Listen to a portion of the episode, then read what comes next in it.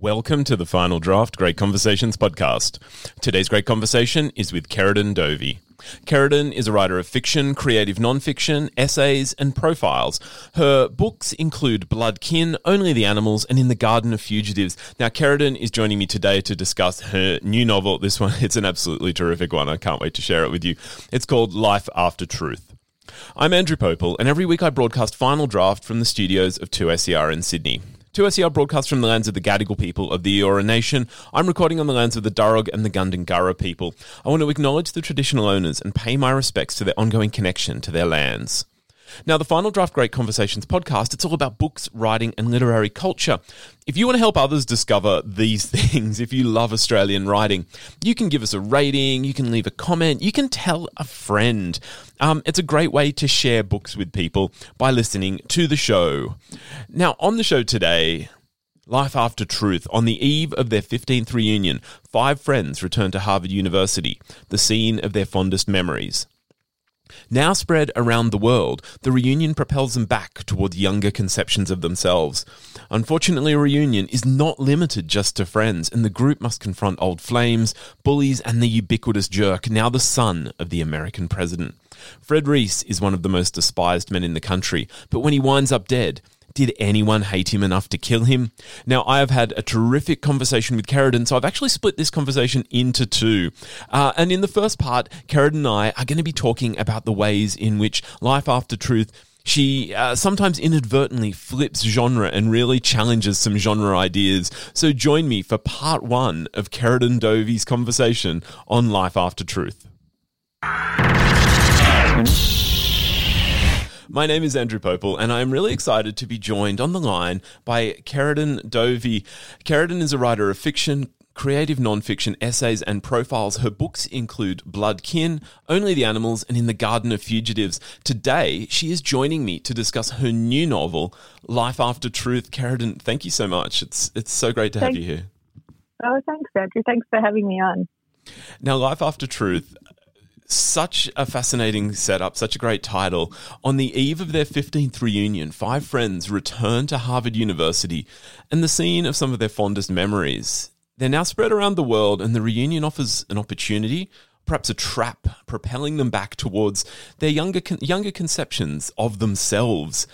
And look, I've got to admit, Ceridwen, how to characterize life after truth was enormously challenging for me because this is not simply one kind of story as I found it, but I thought I want to start with a structural choice, um, perhaps around the plotting.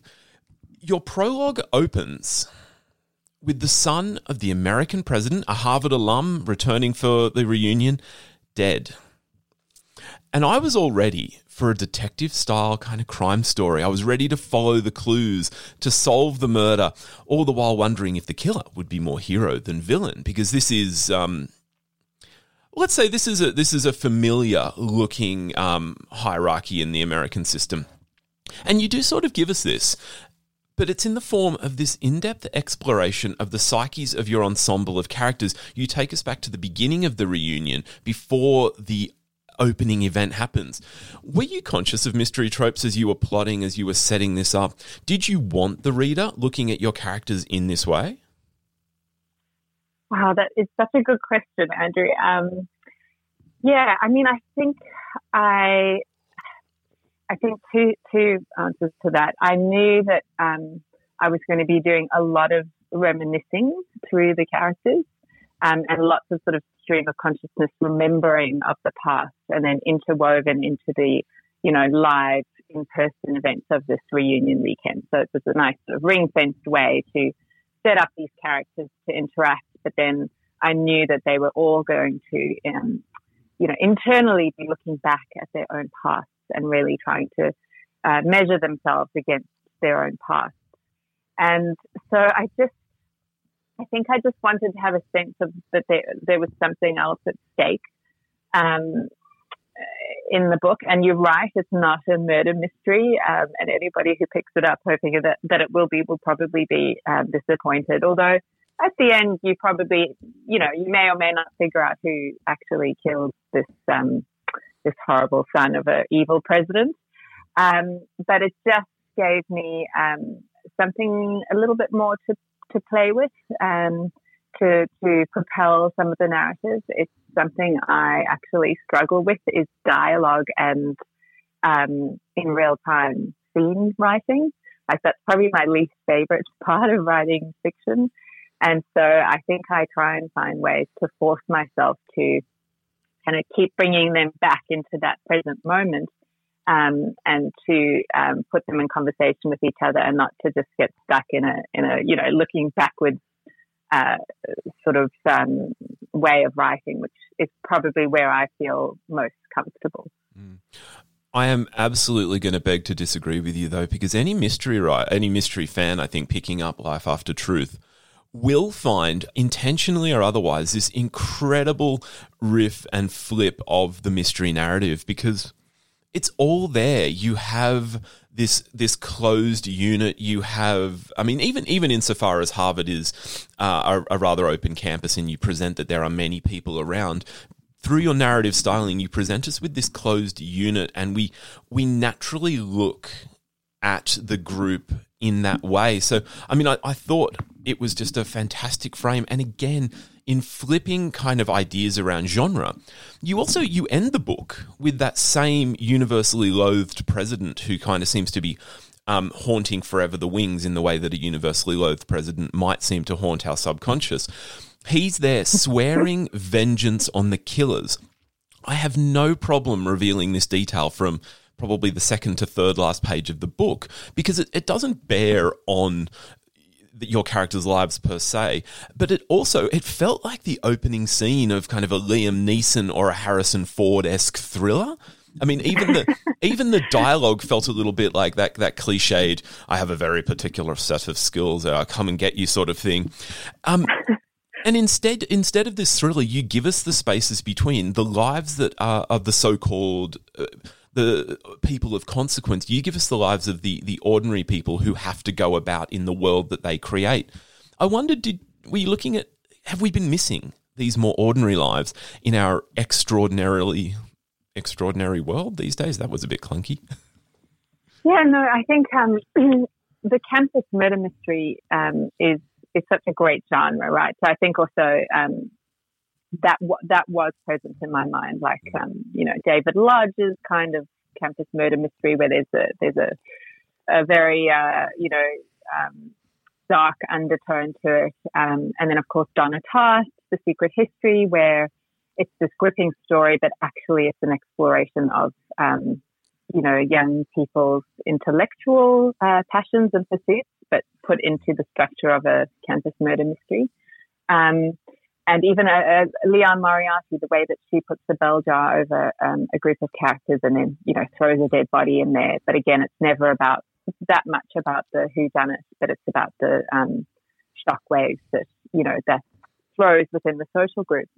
Um, but in terms of focusing not on the um, the famous people in the book, um, that was a very conscious choice, and it was something that uh, was a bit tricky for me to decide to do. Um, and in some of the uh, descriptions of the novel, people have been sort of saying that the the, the characters of Fred Reese um, and then Jules, who's a famous actress, and neither of whom do we hear from at all in the book, but they were inspired by Natalie Portman and Jared Kushner, who were classmates of mine.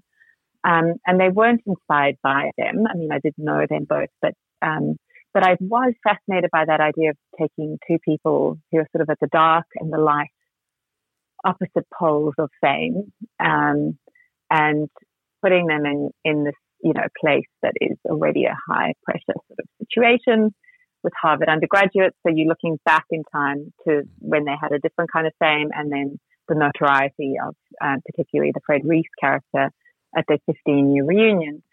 Um, and I, I wanted to yes, so I consciously did not go into their voices. At one point, um, somebody had suggested, someone who'd read it, that I actually have Jules as one of the characters that the narration is focalized through, but I just, I knew that was not, you know, the right way to go, that it had to be just the ordinary mortals who are old friends of these people and who orbit around them. Um, but they become the pillars against which these other you know, ordinary people who happened to go to Harvard, so had been told when they were young that they had a particular kind of promise or potential, but then you know a lot of time has passed and they've had to realize that you know failure and loss and heartbreak um, and that huge fall from that early promise is all part of coming to terms with midlife. You know, in a way, whether you went to Harvard or not, it's something everybody has to has to face. Um, is letting go of that sense of being told that you were special when you were young. Um, so yeah, it was a it was a conscious decision to give them the stage. Um, you know, so you've got these spotlights on the on either side of the two famous characters who titillate the whole class and to kind of give the whole class also a feeling of having been special. But the interesting thing, I think, is that enough times passed that those kinds of fame and notoriety have lost their charm for the good characters in the book. And it's only the bad characters um, or the troubled characters who are still trying to seek out that feeling of being, you know, somehow uh, exceptional or standing outside of uh, the normal, you know, um, the normal people of of the community. Mm-hmm. You've kind of beautifully anticipated what my next question was going to be there because I was really interested in how within that ensemble cast you had privileged points of view and and the way you had uh, assigned narrative perspective. You've really you've kind of covered everything I I was going to ask about that, but I, I wondered if you were if you were conscious as you were writing that what that would then do is self consciously position the reader along with sort of emotionally along with Mariam and with Rowan and with Eloise and um, with Jomo because because we do not have that interior point of view of Fred because we don't have that interior point of view of Jules we are jealously looking for and guarding snippets especially because we know that Fred's going to wind up dead. And that just that sounds like a bad lyric from from a non novelty '90s song. Fred's dead, but I was I was constantly looking for him, and what what that ended up doing for me. There's a particular moment um, towards the end of the book where, in our limited experience of Fred, you give us something which I'm I'm gonna I'm gonna run with the the more sort of classical uh, pathos idea of pathetic. He looks quite pathetic in a way that made made me doubt all the villainy that had been built up in my mind.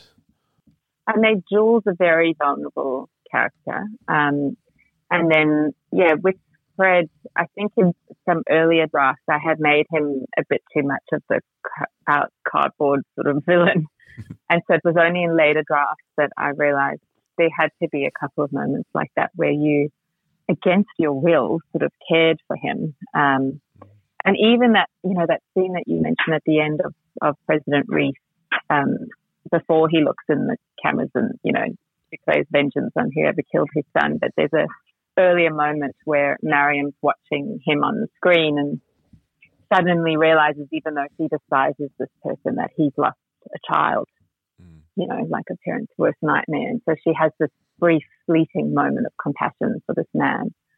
Um, I was aware of doing that. Um, and yeah, I guess it's uh, it's just to help them um, be yeah. So sounds like a cliche, but just have a little moment of becoming real to the reader, um, so that you know the the, the death of, of Fred is is not um, played as a camp kind of you know, uh, campus rump kind of thing, but that there's a moment of realizing that there's some pain there as well. It actually it was it was really effective because it left me with this idea, both that that vision of of Fred as I suggested being pathetic. I'm going to skirt around this because it is quite an important scene in the book, but then also that scene of the the president sitting forlorn, absolutely bereft on the the stairs that appears in the news footage. It left me with this sense that these are actually quite pathetic human beings who it's only through this kind of casual and um, indifferent exercise of power that ri- they rise to any sort of you know true villainy. And uh, I'm thinking of the scene where Jomo is is jogging Fred Reese overtakes him with his security guard. And then it's in a moment of, of kind of adolescent competition. Jomo goes, I'm gonna I'm going to overtake him. I'm going to prove myself superior. Not thinking for a second that he is about to absolutely get smashed by a couple of Secret Service guys, um, which is, of course, what happens. And it's it, it was almost this sense of powerful people don't even have to exercise their power just by their presence power is exercised for them and can cause so much harm. Again, I'm, I'm overreading that situation, I'm sure, but these glimpses really showed me a very interesting character portrait. Yes, and I think that was something that you know was so strange about being at Harvard as a young person, and I'd gone there on a scholarship from Sydney, and I'd never been to America. And the campus wasn't, uh, the, you know, I sort of had assumed it would be a certain kind of privilege, all the same kind of privilege, but because they've got this huge endowment, which itself is a, you know, form of privilege, but they give so much financial aid to students from around the world, so that actual student population is incredibly diverse and really interesting. And but then there were these pockets of privilege of that, you know, of, of that kind of, you know, and, and I think they think Jared paid his way to, to get in there. And there was, you could just touch shoulders with some of that way of operating in the world and that sense of um, power and entitlement, which I've never seen anything like it. Mm. And uh, it's it's disturbing when you see it, but I mean, we also have to admit it's like a little bit thrilling. And I think that is something that I try and get the other characters to process is that along the way, you know, a lot of them are, are sometimes seduced by this proximity to power and, and to influence and, um, and that sense of complicity that always interests me in anything I'm writing. I'm really interested not in the outright perpetrators or the outright victims, but the you know beneficiaries in the middle and the complicities and the things where we prefer not to, you know, show our allegiances and um, that's the kind of grey area that I love to explore. And um, it was something that I had seen play out, you know, over the years in my own um, class. Uh, just a yeah, an intoxication in the early days around that closeness to power or being at the center of the world. You know, you were sort of told a lot as a, as a student there, like you can do anything and the world is your oyster, and, um, which is actually a very disturbing thing to tell an 18 year old because, um, I mean, delusions of grandeur and all of that. So, um, so yes, it was just really good to be able to not be focusing on that so much. It's like would would then have written a novel set yeah. uh, amongst characters who were actually going through that experience because I don't think it would be very interesting because they wouldn't yet have the life experience to be able to put that in context. Yeah. But the sense of time having passed and people's lives having, you know, not gone not gone great always, um, and the and then just lay over that the the inevitable questioning that we all do when you when you hit midlife um, of wondering, you know, what is a good life? And you suddenly horrified, or certainly I'm fighting this. I turned 40 yesterday, and uh, just wondering how I haven't figured this out yet. you know? I'd love to focus. I had bit. my characters similarly confused. Yeah, I'd love to focus a little bit on on that legacy, and I, I guess, I mean, even myself looking at it, I'm sort of similar age to to these characters. So you you know you probably hit me a little bit in the feels um, thinking about that. But in calling the novel "Life After Truth," initially you capture something of the last four to five years. But then, as it sits in the story, I started to focus on those first two words, this idea of life after, and returning to Harvard for the characters, it triggers, as you just pointed out, that, that almost mass introspection. As a group, they look back on their lives, they challenge what they find in their lives. And I wondered if that idea of life after truth, yeah, was was conceiving of yourself in different life stages. This idea that you know you have a you have a certain truth when you're in your teens, and then a different truth when you're in your twenties, and so on. Um, yes, I, I think probably subconsciously that was um, where I was thinking. I think initially I was just very pleased with my own wordplay because um, the Harvard motto in Latin from the 1600s is veritas, so truth. Mm. And so I was pleased that, you know, um, I had found a way to both look to put the um, looking glass over the notion of, you know, life after Harvard and where that goes generally goes downhill. Um, and then the post-truth world that we've all been forced into, um, you know, thanks to Trump, but also thanks to big tech and all the other um, things that have contributed to us no longer uh, sharing a reality that we can all agree on. And perhaps in the thread um, of in the thread of your narrative, uh, we also have complicity in this, as much as each of the each of your characters may feel that they haven't achieved something that they perhaps wanted to. They were they were at all times complicit in that. They they made the choices that brought them to where they are. Yes, absolutely. And um, I think that's where it's powerful to be at midlife because you have to be throwing off any of your old excuses and blame of others. And, you know, it's that long, hard, cold look at your own choices and decisions without palming it off on, you know, someone else. Um, so they are, they're complicit, you know, they happily took the privilege and the mantle that going to Harvard gave them and then, um, they, they, you know, made that work for them. And there's a scene where Jomo actively questions even his own positioning, where he, um, you know, acknowledges that he's a gem dealer. He deals in precious, precious gems and makes bespoke luxury jewelry for rich people. Um, and he got into business school because in the end he had to swallow his pride and go and ask Fred Reese Sr. before he was president for a recommendation to get into business school. So yeah, I'm, I, I, I made sure that every one of the characters um, had to have that moment of reckoning, you know, with with themselves that's it for this great conversation with Ceridwen Dovey. Ceridwen's new novel is Life After Truth. It's out now through Penguin, and that was just part one of the conversation. Join me tomorrow. I'm going to release part two, where Ceridwen and I we discuss ideas around power and parenthood in Life After Truth. Great Conversations is recorded on the lands of the Darug and Gundungurra people and broadcast from the lands of the Gadigal people at 2SER's Broadway studios in Sydney, Australia. The show is produced and presented by Andrew Pople. Thank Thank you for joining me today. And look, I am recording in quite an idyllic setting, and uh, there's a few cicadas singing in the background. So if you heard them, thank you for indulging them. If you want to keep up with books, writing, and literary culture, you can follow Final Draft on the socials. Just look for at Final Draft 2SER.